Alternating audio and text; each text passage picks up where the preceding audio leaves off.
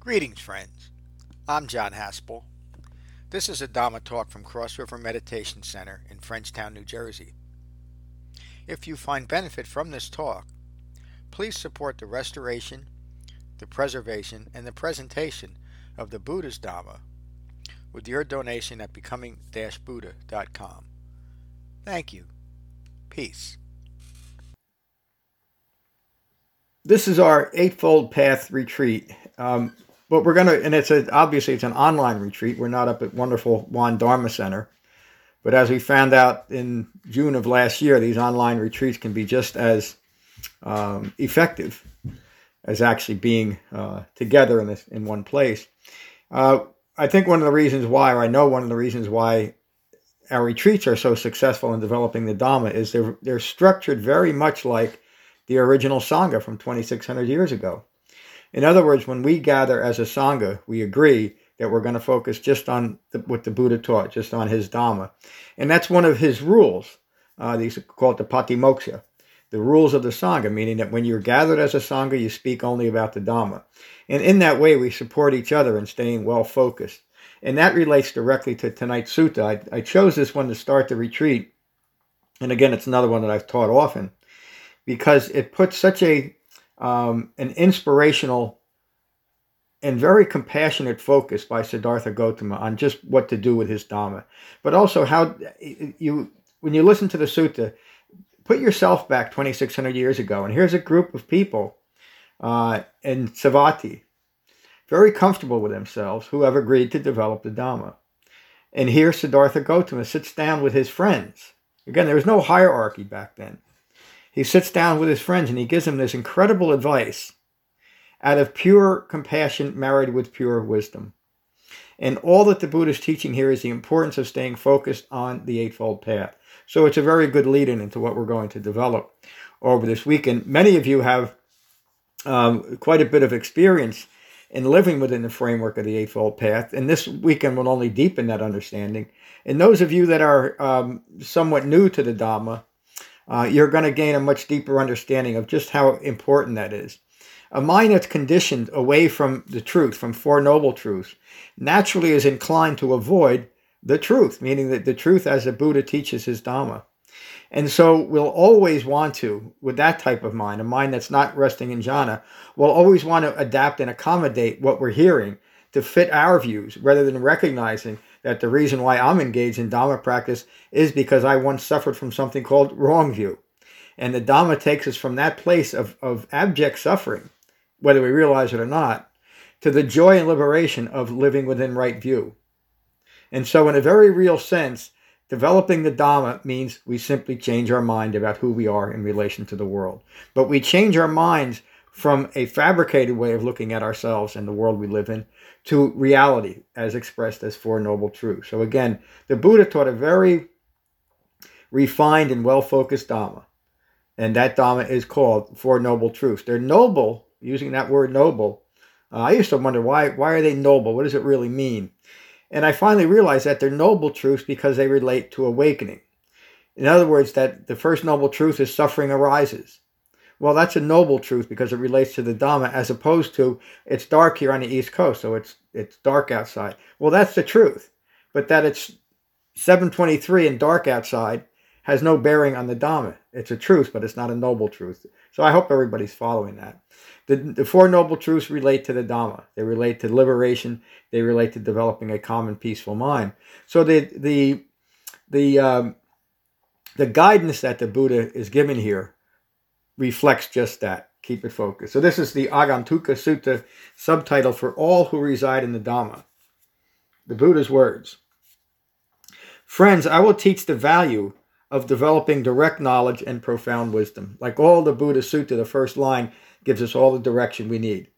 The Buddha's Dhamma is about de- developing direct knowledge and profound wisdom, not conceptual knowledge, not something that I might say if you if you say 100 Hail Marys, everybody knows what a Hail Mary is, I think. If you say 100 prayers, when you die, you're going to go to heaven. Well, maybe that's true, maybe it's not. It doesn't relate to the Four Noble Truths. It certainly doesn't relate to the Dhamma, which is about changing the way that I think about myself in relation to the world, not about gathering and developing more fabricated beliefs. that only distract me from this moment's reality. I'm just going to say that again, just for emphasis. Friends, I will teach you the value of developing direct knowledge and profound wisdom. Listen carefully. So, excuse me. Suppose there is a guest house where people from all directions and all all professions and positions take residence. In this same way, anyone who cultivates and methodically practices a noble eightfold path will comprehend with direct knowledge and profound wisdom whatever phenomena are to be are to be comprehended with direct knowledge and profound wisdom.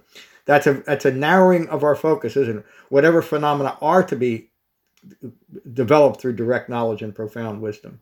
And again, the Buddha is emphasizing the whole point of his Dhamma is direct knowledge, a direct experience of human reality. Furthermore, they will abandon whatever phenomena are to be abandoned through direct knowledge and profound wisdom. What phenomena are to be abandoned? Any phenomena that has ignorance attached to it is to be recognized and abandoned. And that's not a, um, a long, drawn out analytical process. It's using the framework of the Eightfold, eightfold Path to recognize our fabrications. Why do we need to do that? Because a mind that is conditioned towards fabrication will not see them. They'll develop other practices, so called spiritual practices, that distract them away from looking at what's go- actually occurring in their mind and so have no possibility to change the way they think in relation to the world. The Buddha's that's the that's the radical difference that Siddhartha Gautama taught in relation to everybody else what they were teaching at the time. You remember even in the Adatta Sutta, where the Buddha is describing his experiences with all these wonderful teachers, but misguided teachers, and how he studied their dharmas and rejected them out of hand, not because they were hurtful, but they simply didn't lead to the Buddha's goal of direct knowledge and profound wisdom. So he simply discarded that. Furthermore, they will experience whatever phenomena are to be experienced through direct knowledge and profound wisdom. What is that? What prof- what phenomena is to be directly experienced? It's the life as life occurs through the framework of the Eightfold Path. So the phenomena that's arising and passing away within the framework of the Eightfold Path is exactly the same phenomena that's arising and passing away without the framework. So what's the difference? If we had a few more times, I'd go around because I'd like to hear your answers. But I'll give you the answer. The answer is the way your view is of what's occurring. And if it's a self referential, self centered view, there's going to be stress and suffering. If it's a view that is free of self reference, then we will describe this person as an awakened human being, and their mind will be calm and at peace no matter what's occurring. That's what we're all de- developing here this weekend and during our practice. Furthermore, they will develop whatever phenomena are to be developed through direct knowledge and profound wisdom. Again, what phenomena? The phenomena of the Eightfold Path.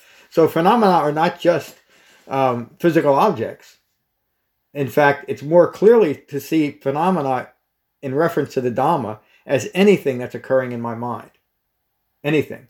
And again, if what's occurring in my mind is framed by the Eightfold Path, then what's occurring in my mind will continue to incline my mind towards liberation and freedom. And if not, it can my mind can only continue to further the ignorance that I'm clinging to. Second part of the of the second noble truth, isn't it? Craving for and clinging to ignorant views. The Buddha continues, and which phenomena are to be comprehended with direct knowledge and profound wisdom? Again, there's nothing left for chance here, is there? The form aggregate, the feeling aggregate, the perception aggregate, the mental fabrication aggregate, and the consciousness aggregate. What are those aggregates? Those are the five clinging aggregates. What the five clinging aggregates are the Buddha's description of the ongoing personal experience of ignorance. So while the five clinging aggregates are a fabricated view, there's still a, a human reality known as suffering from clinging these five aggregates together and insisting that they're me.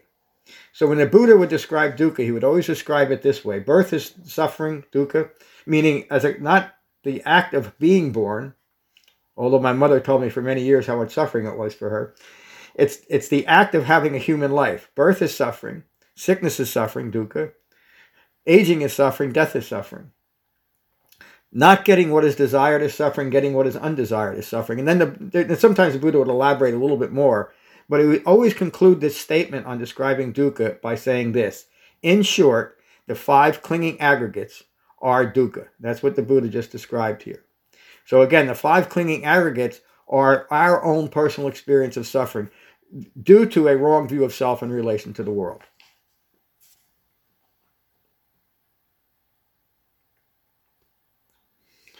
And which phenomena are to be abandoned with direct knowledge and profound wisdom? Ignorance and craving for becoming. Remember uh, the Mula Sutta, craving for becoming and craving for non becoming. Uh, ignorance and craving for becoming, in parentheses, further ignorant, are the phenomena to be abandoned with direct knowledge and profound wisdom. It's just this one thing it's ignorance, and a very specific ignorance. Ignorance of Four Noble Truths is the phenomena to be abandoned with direct knowledge and profound wisdom. So, again, the Buddha is describing a thought process as phenomena. Again, just to just to reiterate, it's not just physical objects. It's more. It's the the confusion that arises in our mind is by clinging to thoughts as phenomena, as real, and just because I think of it and I attach myself to a certain thought, uh, I got to be the world's greatest meditation teacher. As soon as I create that in my mind, it's an obvious fabrication, isn't it? But it does become my reality even though it has no basis in human reality, it doesn't matter who the world's greatest meditation teacher is, in my mind, I am now condemned to, to live that role out. And when, if, when I find out that maybe I'm not the world's greatest meditation teacher, what happens to me? I'm distraught. I might even give up. But that's the point. We have to be seeing things clearly if we're going to extricate ourselves from our fabrication through direct knowledge and profound wisdom.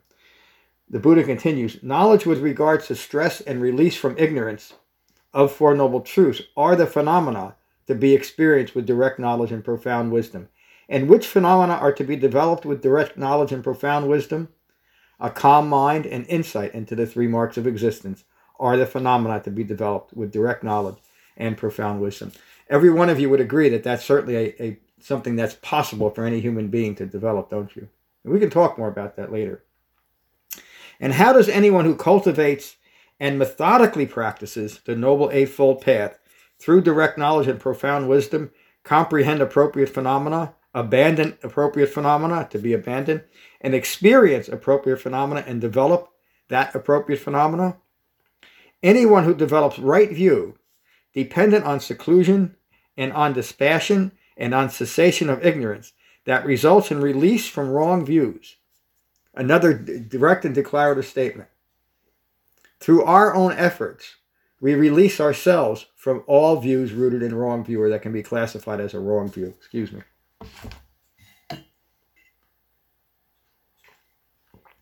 And any view that is not uh, inclusive of the Four Noble Truths is a wrong view.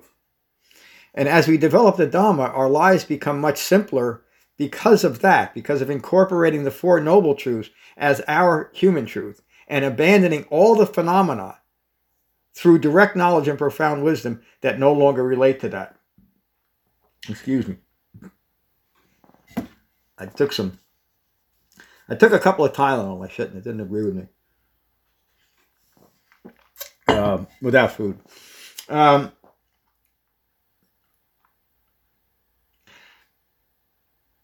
So there's nothing to there's nothing external to acquire in the Buddhist Dharma. And what I'm referring to now is the idea of merit or even being noticed in, in some way by a, an external force or, or a governing creative power. I mean, I could simplify that phrase by just saying a god uh, or devas. It has nothing to do with that. And the Buddha never discounted that idea as far as an ultimate reality. He simply said, ignore it because the belief in it is rooted in ignorance of Four Noble Truths. It doesn't develop that common peaceful mind of understanding what it means to be a human being in this moment, in this life. So you've heard me say over and over again that the Dhamma resolves itself in life as life occurs through the practice of wise restraint, meaning know, knowing how to restrain my mind in this moment and not grasp after or attach to fabrications. And again, how do I do that? Through direct knowledge and profound wisdom. Furthermore, they develop right intention, right speech, right action, right livelihood, right effort, right mindfulness, and right meditation, that is dependent on seclusion, dependent on dispassion, dependent on cessation that results in release from clinging to wrong views. Notice the dependencies there.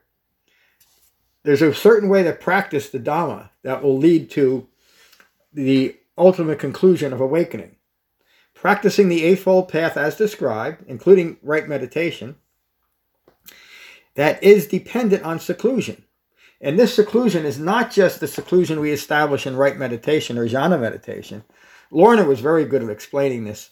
Um, the seclusion that we're talking about is both that physical seclusion that we establish to um, skillfully enable a jhana meditation practice, but also from that well concentrated mind, we're able to, to maintain a secluded mind out into the world, meaning a mind that is framed by the Eightfold Path and is no longer affected by the, by the ever changing and misunderstood phenomena arising and passing away.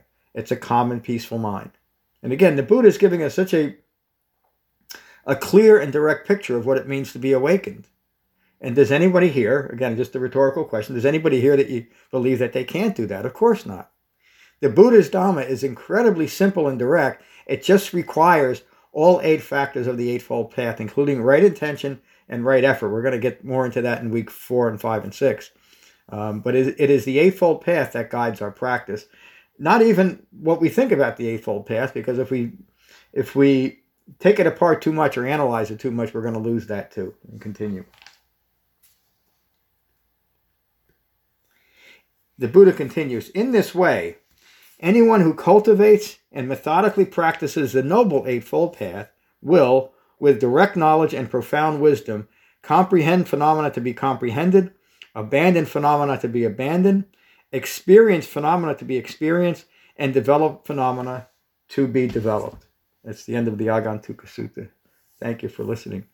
So again, I mean, you hear me say this often, and, and I, I think you all get it about the necessity for a pure and simple Dhamma and to not embellish it with any way, in any way, or not attach it to other practices or attach other practices to it. It, it, it may, I see this occasionally, not, not as much as I used to, uh, with people that already have a certain meditation practice that might even be called more clearly a visualization practice.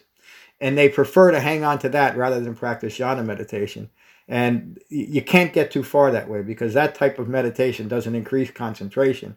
And it requires concentration to develop profound wisdom uh, and direct knowledge. So um, I'd like to go around the room and uh, we'll see what you have to say.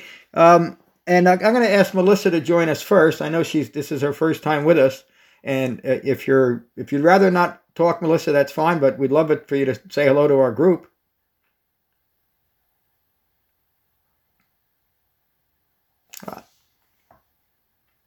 Let me see if I can unmute you. If that's what you want. You might not want it.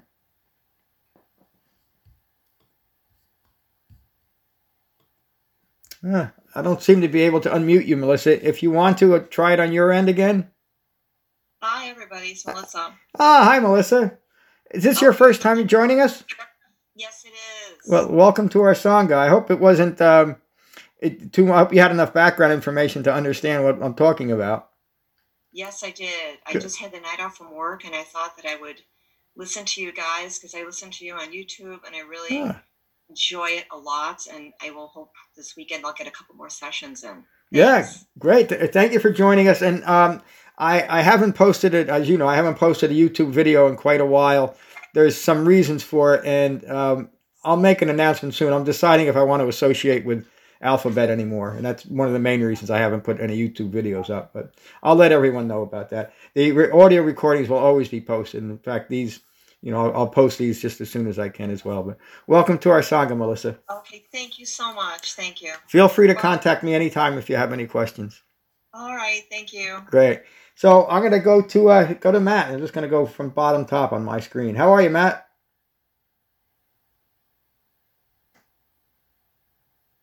Oh, maybe Matt might have stepped out. David, how are you? Hello, John. Thank you for your teaching. Good to see you. One, one thing that struck me, and it, it kind of got me over the feeling early on of the sacrifice of if you weren't in when you were in right view you were not able to enjoy yourself or love people yeah. or show appreciation hmm. because it it was would be seen as uh, craving but in right yeah. view it, i have found that it's opened me up to you know be able to truly appreciate and uh, love the people that are around me. Yeah. And it, there isn't that craving. Uh, I understand in a short period of time uh, impermanence and uh, you know not self and that dukkha is just part of my life. So yeah, just the right view. You know, I approach every day with that with that thinking. Every morning I start with, am I in right view? Am I thinking of these four noble truths? So thank you. Thank you, David. That's a that is a profound teaching. That's the way to look at this. You know, the am I in right view or wrong view? And if I'm in if I find myself in wrong view, excuse me, what should I do about it? Well, the first thing you should do is beat the hell out of yourself for being in. No, I'm just kidding.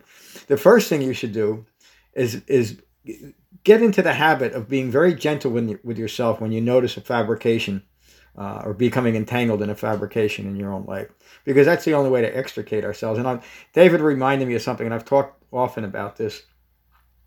One of the things that severely conditions a human being's mind is when they hurt another person, even especially inadvertently and that creates a tension in your own mind of um, of constant self-loathing, and you feel like you don't have any control in the world when you when you hurt someone inadvertently. Um, it, it, it, it puts such a conditioned scar on your mind that as we develop right view from wrong view, we'll recognize that as, as such a debilitating thing that we've done to ourselves and others to judge ourselves harshly even when externally we might say, well, you deserved it because of the way you taught, taught that, you, you, you, you treated that person. But that doesn't help the Dhamma, and it doesn't help us understand ourselves.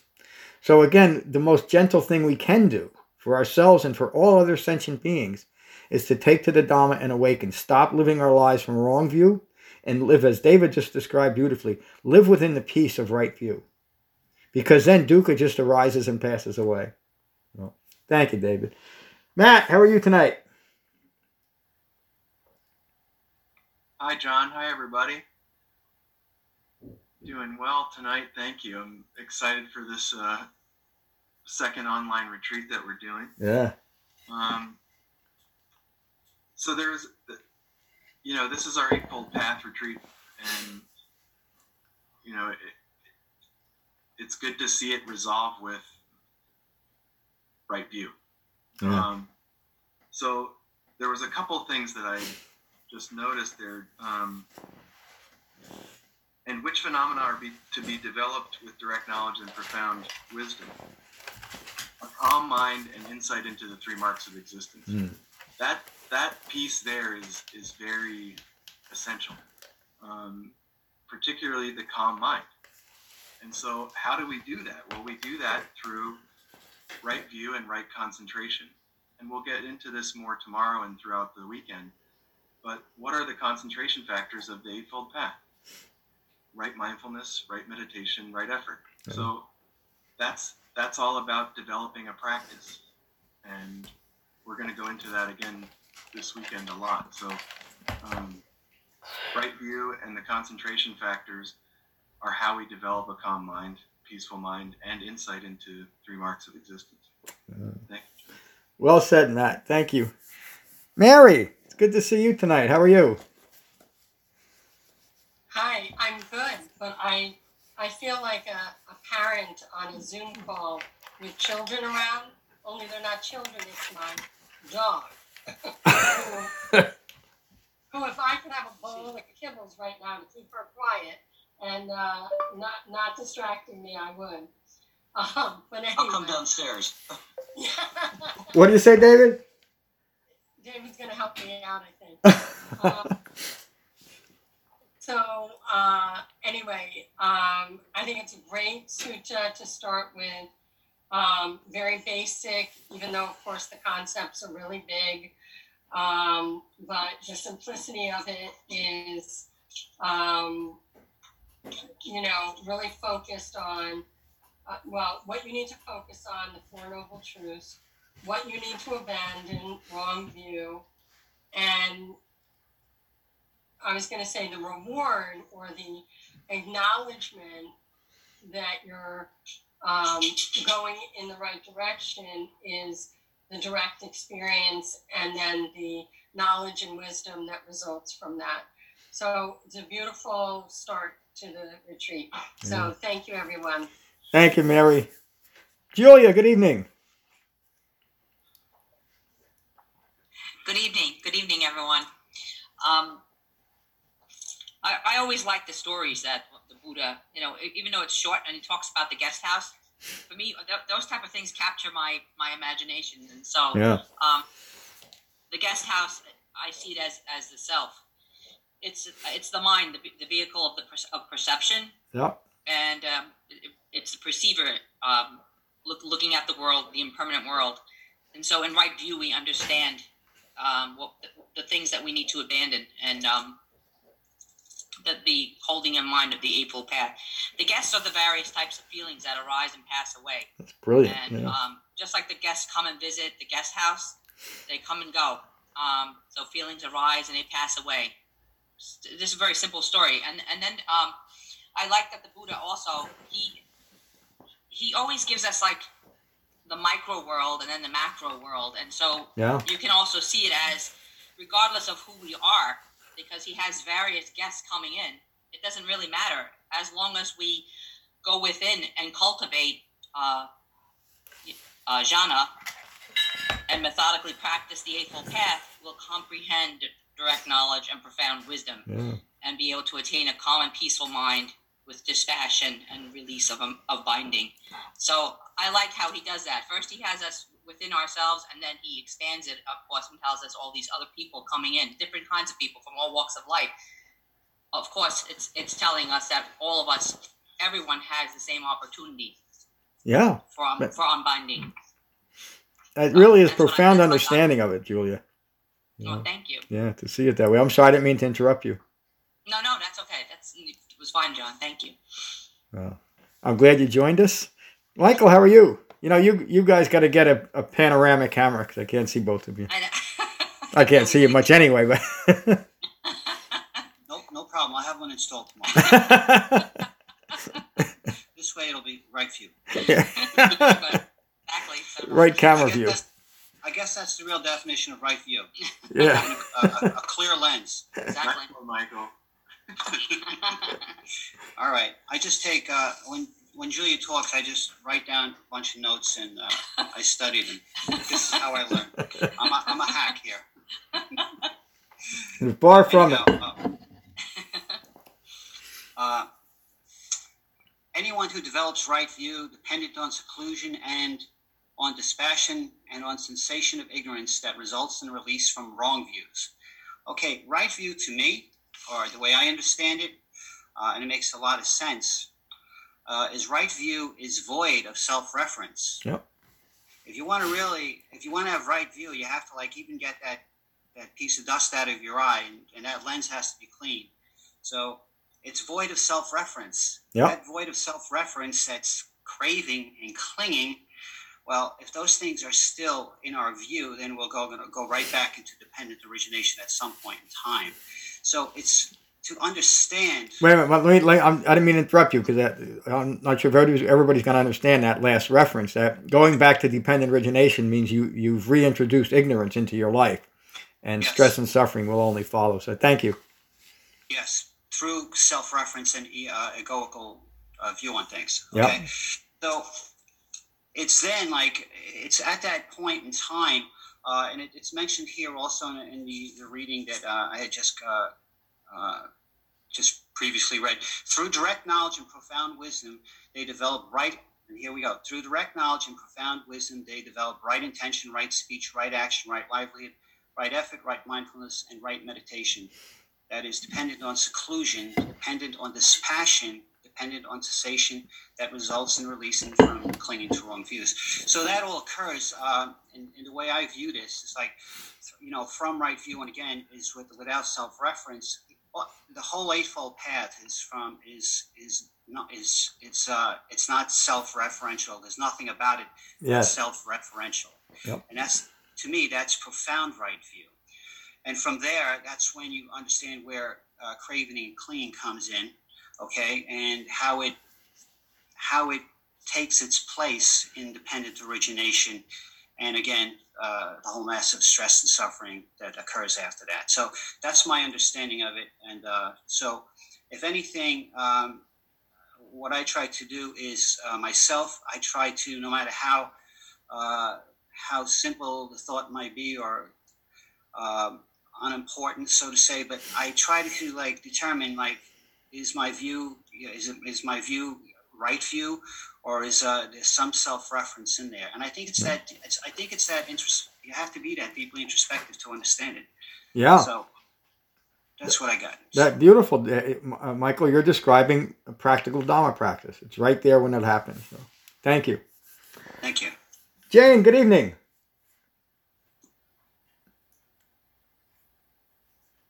Good to see you.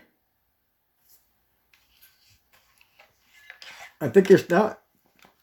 I think you're still there. You are. There we go. How are you, John? I'm good. I want to thank you and all the teachers for putting this together. Um, I appreciate it very, very much. Just what I need. Um, and I also I can't wait till Sunday. I, I am thrilled that we have a new teacher. When uh, when Matt told me yesterday that David was going to be a teacher, um, I gave double fist pumps. I think we all did.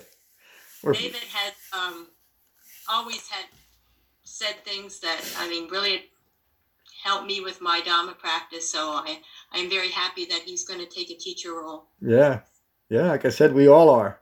The pressure's on, David. and uh, he got the, he has the material down. So. Is that it? Uh, and the other thing, um, I really focused on when it said that um, the Eightfold Path has to be cultivated and methodically practiced. I mean, it's not something that you can do halfway. Yep. It, you know, you got to be all in. Yep. And you know, in it for the long haul. So. Yeah, so that's. I'm sorry, Jane. Thank you. That's described as right effort. You know, that that's all. I don't mean to minimize the effort, but that really is all that we have to do, is to maintain the effort and integrate the Eightfold Path. Thank you. Jen, good to see you tonight. Hi. Hi, John. Hi, everybody. um, I, I, I think I'm actually like ha- experiencing some kind of, I've been like trying to s- organize my thoughts for the last few minutes to, but I don't know if I can, I don't think I can do it this sutta, you know, how do you explain to someone that their experience of phenomena is not theirs?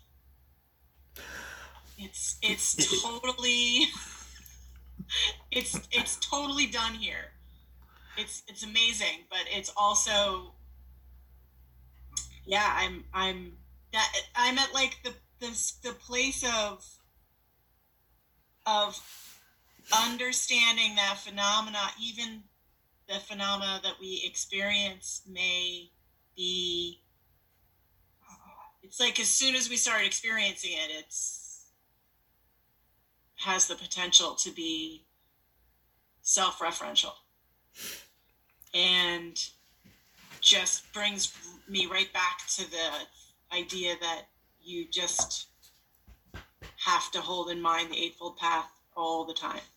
That's the answer to your question. Explain it. oh, it is. What do you, you start out by saying, what do you say to someone?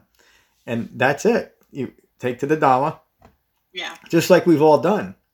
You know, to to someone who's new, this probably sounds like a bunch of nonsense. In fact, it might even be off-putting. I would I would be very careful of teaching this to a, a class that's brand new. In other words, but those that know us that know how to how to fit it in can see the profundity of it. But you know, we I was talking to uh, who was I talking? I think Mora yesterday, and we were. I heard me say this on retreat too. The importance of meeting people where they are, not where you expect them to be. So me as a as the world's greatest Dhamma teacher, I think everybody has my knowledge. So I teach from this, to use the word, a highfalutin space. Well, nobody's going to get it, is there? But and it's also not like I'm minimizing myself or my knowledge. It's just a matter of knowing how to how to meet people where they are. And I would say that our four and now five teachers, you all do that very well. Um, I, and I, since Karen's online, she she's always there. She's always present with people and that's a key to teaching the Dhamma, but it's also key to developing the Dhamma.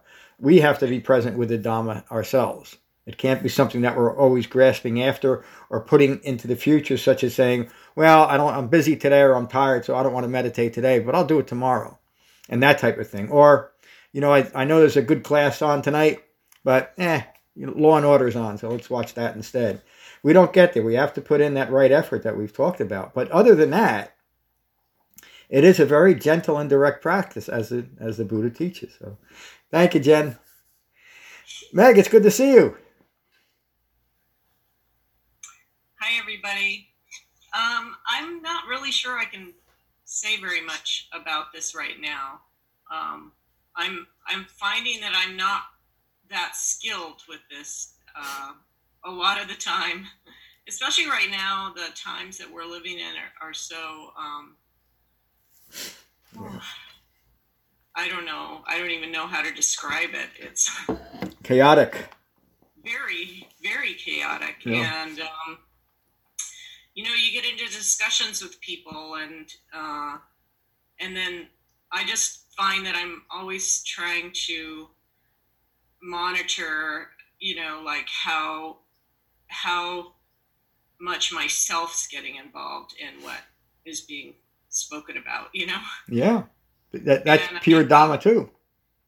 Yeah, and how the feelings come up, and, and I can usually tell with the, with the other person and how they're responding. You know how mm. intense the conversation is getting, and then then I kind of realize, oh, okay, I got to pull back, and and uh,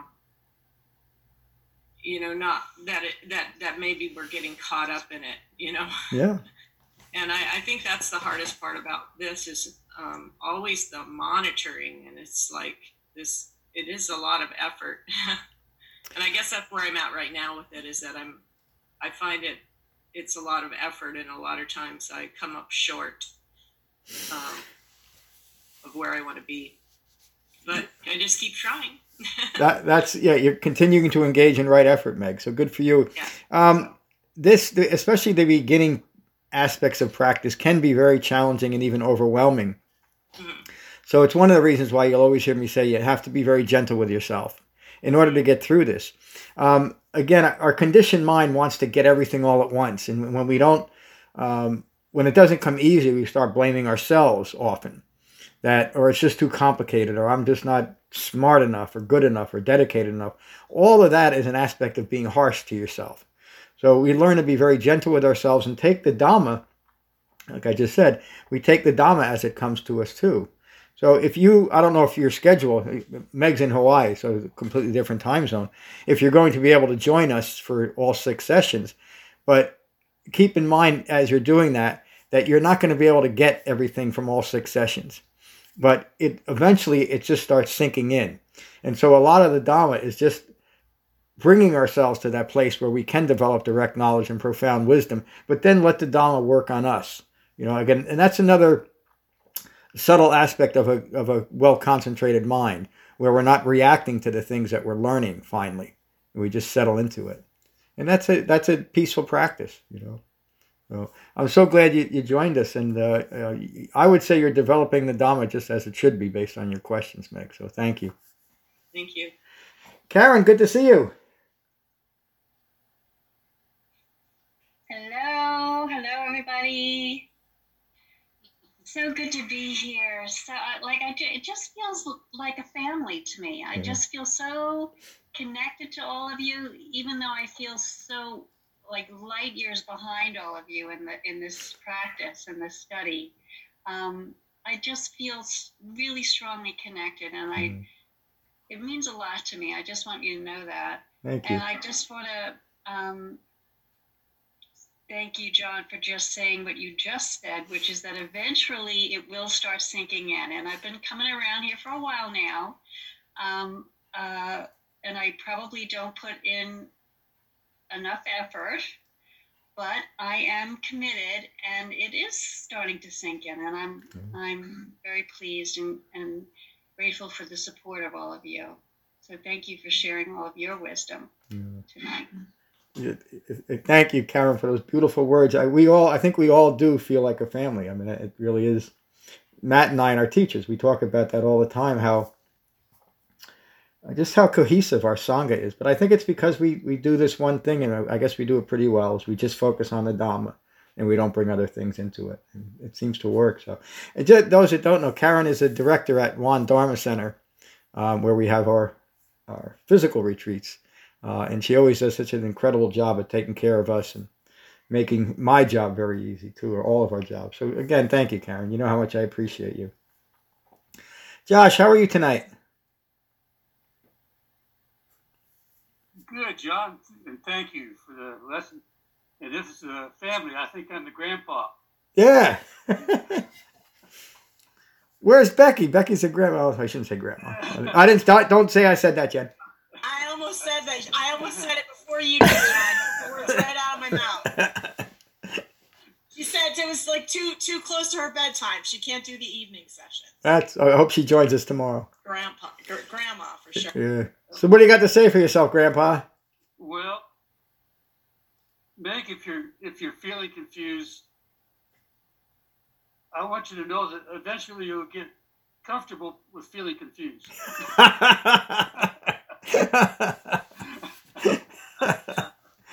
and so you're comfortable being confused, Josh? Uh, well, I'm pretty comfortable. Wonderful. And, and, and it seems to work re- regardless of my state of confusion uh, for some reason. Yeah.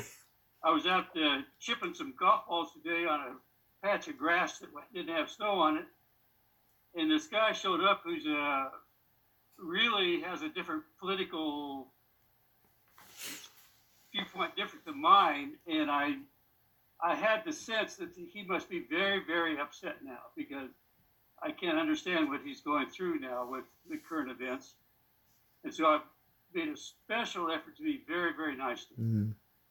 Mm. And, and uh, uh, I, I think that's teaching me whatever his views are or anybody else's views are, I don't have to take personally. Yeah. And, and uh, that's very helpful. Yeah. In terms of uh, today's sutta, am I right in, in assuming that the direct knowledge is based upon the direct knowledge of the three marks of existence, which you need to understand to get to the Four Noble Truths? And the Eightfold Path is enveloped within the Four Noble Truths. Yeah, as the fourth noble truth, yes. Is, is that direct knowledge of those facts, is that what leads to profound, profound wisdom? Yes, and um, that introspective insight, that true vipassana that you're talking about, we're going to begin that uh, that vipassana structured study as soon as we conclude the truth of happiness course that I'll be talking about just you know later on this evening.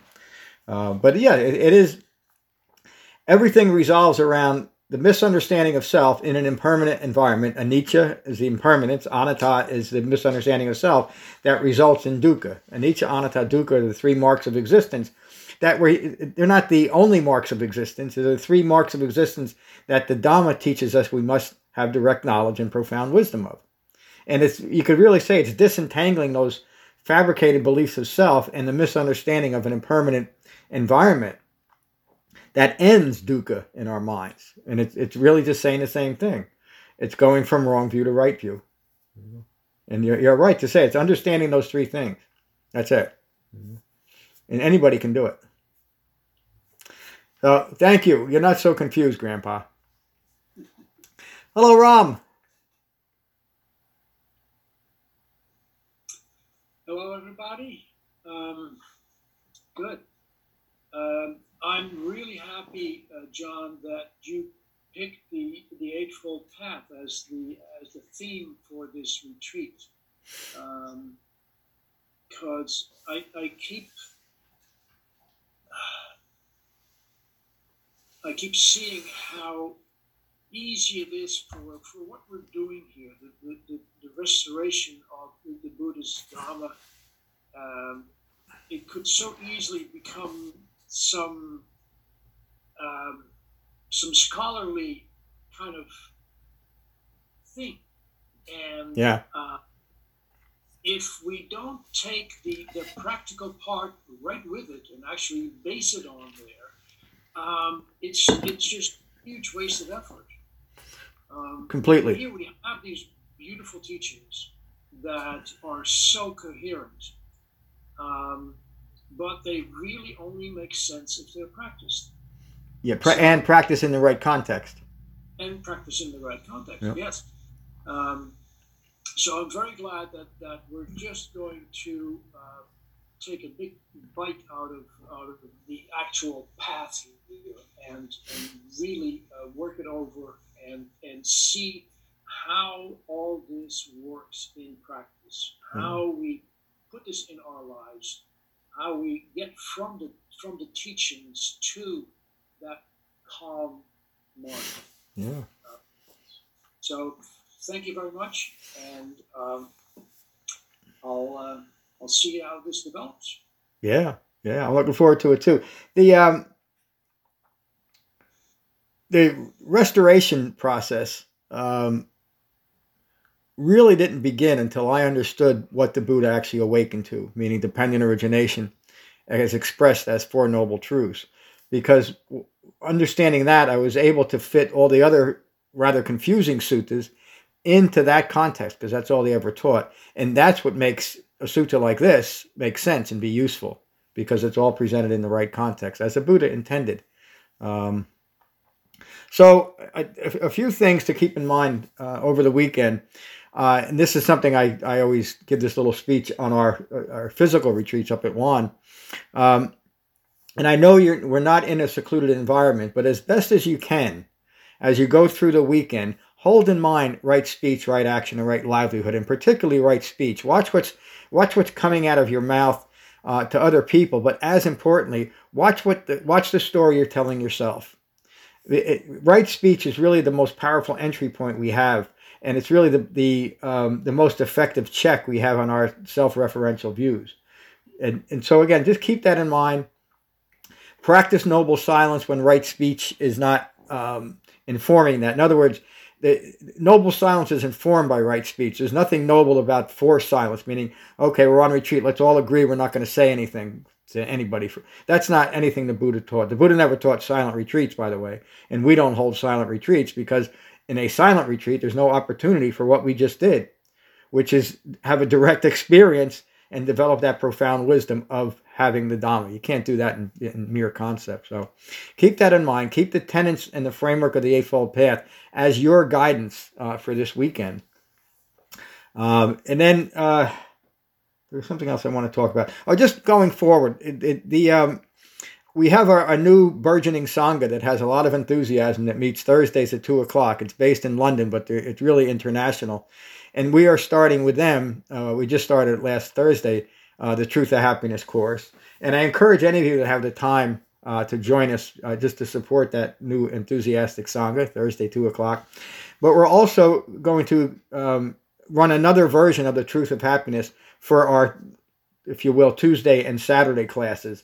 Um, and so that will be on Tuesday and Saturday, we'll each be doing a class. So while the Thursday class is going through one class a week, the Tuesday and Saturday group class will be going through two classes or two chapters a week. And all the information and instructions are on the website. We're going to do that even a little bit different. Uh, I'm going to ask you all, and again, this begins uh, Tuesday for our Tuesday groups. Uh, to, to read the chapter, read the introduction, in other words, and the first chapter. Uh, write a paragraph or two about what you learned, uh, any questions you have, and as we progress, what the following chapters, how they relate to what you've already learned, and then bring that to class. I'm not going to read from the book. I'm going to give a, uh, a general talk about whatever the topic is. In other words, Tuesday I'll be talking about jhana meditation in a general way. Uh, next Saturday you'll we'll be focused on the four foundations of mindfulness. Um, so I'm kind of leaving it up to you to read the suttas, and then I'll talk on that and we'll have a discussion. So that's coming up.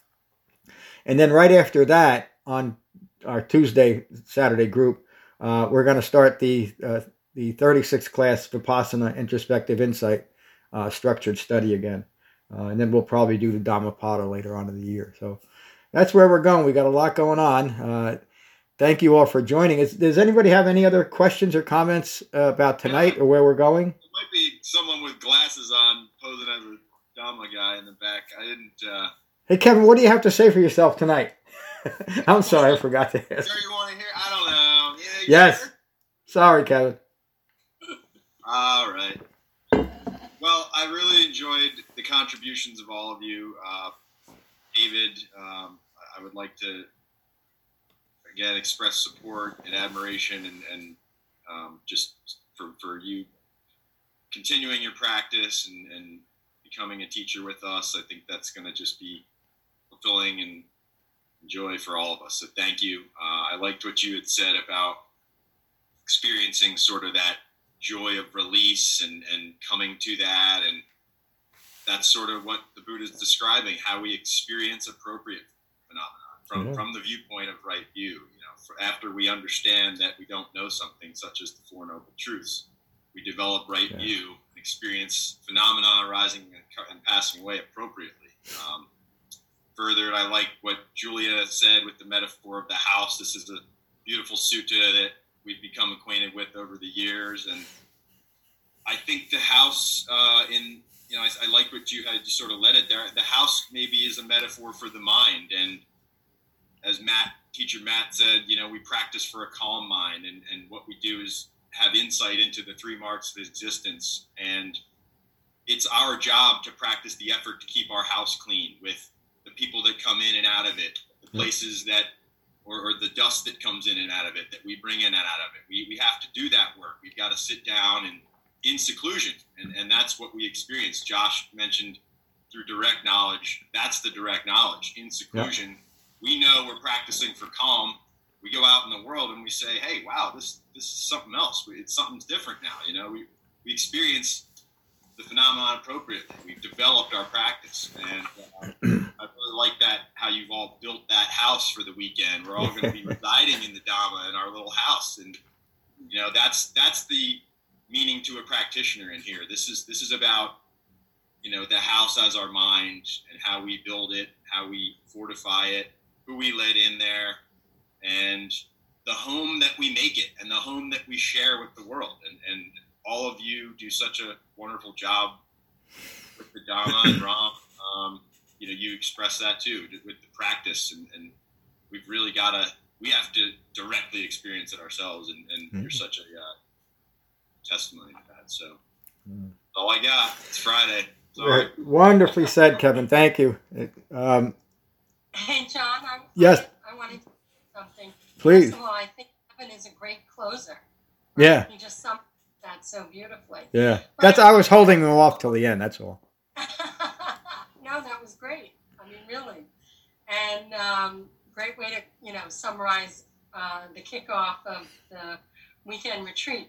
But, uh, you know, just to sort of reiterate as a student what you said about, um, you know, right speech as the place to start, right speech, right action, right livelihood.